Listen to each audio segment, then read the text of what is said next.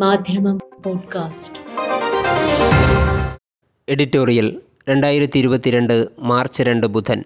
സംസ്ഥാന സർക്കാർ പുതിയ മദ്യനയം പ്രഖ്യാപിക്കാനൊരുങ്ങുകയാണ്.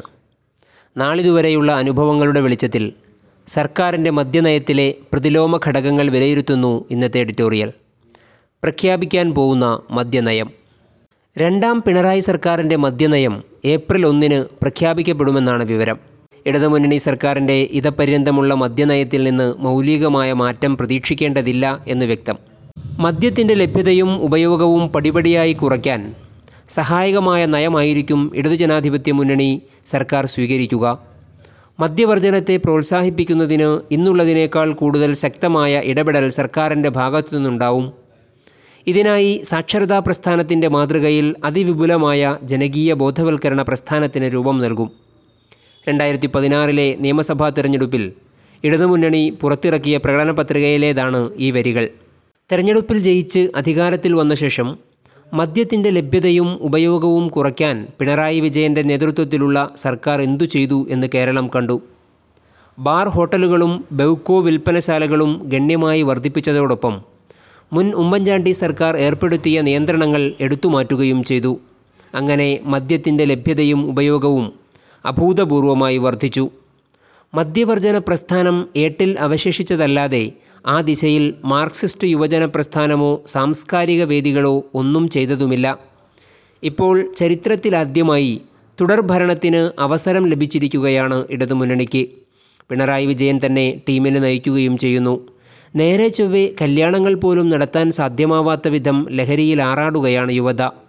ഗുണ്ടായിസവും കൊലപാതകങ്ങളും പീഡനങ്ങളും മുമ്പൊരിക്കലുമില്ലാത്ത വിധം ഭീകരമായി വർദ്ധിക്കുന്നു ലഹരി പദാർത്ഥങ്ങളും മയക്കുമരുന്നും കേരളത്തെയാകെ പിടിയിലൊതുക്കിയ വാർത്തകളാണ് ദിനം പ്രതി വന്നുകൊണ്ടിരിക്കുന്നത്. സ്ഥിതി ഇത്രത്തോളം വഷളായിക്കൂടെന്ന് അല്പമെങ്കിലും മനസാക്ഷിക്കുത്തുണ്ടെങ്കിൽ മുൻ പ്രകടനപത്രികയിൽ ഉറപ്പു നൽകിയ പോലെ ലഹരിയുടെ ലഭ്യതയും ഉപയോഗവും കുറയ്ക്കാൻ ഫലപ്രദമായി വല്ലതും ചെയ്യേണ്ട അവസരമാണ് കടന്നുപോയിക്കൊണ്ടിരിക്കുന്നത്. പക്ഷേ ഫലത്തിൽ സംഭവിക്കുന്നതോ? ഏപ്രിൽ ഒന്നിനാണ് പുതിയ മദ്യനയം പ്രഖ്യാപിക്കാൻ പോകുന്നതെങ്കിലും അതിന്റെ സൂചനകൾ വ്യക്തമായി തന്നെ വന്നു തുടങ്ങി.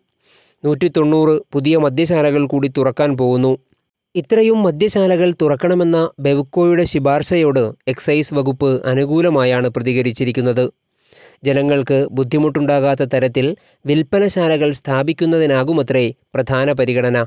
നേരത്തെ മദ്യവിൽപ്പന ഇല്ലാത്ത ഇരുപത്തിയൊന്ന് ദിവസങ്ങളാണ് ഉണ്ടായിരുന്നതെങ്കിൽ മേലിൽ ഡ്രൈ ഡേ മൂന്ന് ദിവസം മാത്രമായിരിക്കും.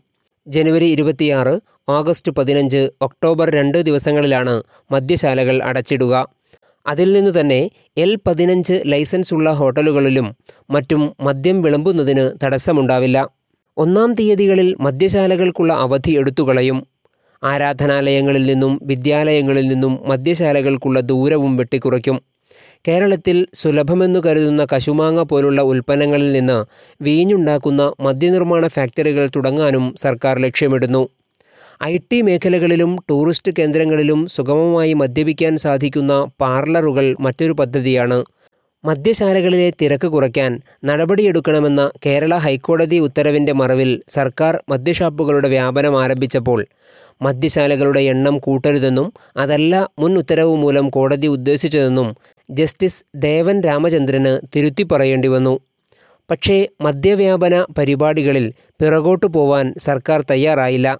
കാരണം വ്യക്തമാണ് മദ്യത്തിൽ നിന്നുള്ള വരുമാനത്തെയാണ് സർക്കാർ മുഖ്യമായും ആശ്രയിക്കുന്നത്. ഓരോ ബാറിനും വേണ്ടി അബ്കാരികൾ നൽകുന്ന ഭീമമായ കൈക്കൂലി വേറെയും. പാർട്ടി വളർത്താനും അധികാരം പരിരക്ഷിക്കാനും ആവശ്യമായ കുതന്ത്രങ്ങൾക്കുമെല്ലാം മുഖ്യ ആയുധം മദ്യം തന്നെ. എന്നിട്ടോ മദ്യനിരോധനം പ്രായോഗികമല്ല മദ്യവർജനമാണ് ഇടതുമുന്നണി സർക്കാരിന്റെ നയമെന്ന സ്ഥിരം പല്ലവിയും. കുടുംബം മുതൽ സാമൂഹിക ജീവിതം വരെ സകലതിനെയും തകർക്കുന്ന ഈ മദ്യവ്യാപന പദ്ധതിയെ സർവശക്തിയും ഉപയോഗിച്ച് ചെറുത്തു തോൽപ്പിക്കേണ്ടത് നന്മേച്ഛുക്കളായ മുഴുവൻ ജനങ്ങളുടെയും ധാർമ്മിക ബാധ്യതയാണെന്ന് ഒരിക്കൽ കൂടി ഓർമ്മിപ്പിക്കുന്നു. മാധ്യമം പോഡ്കാസ്റ്റ്.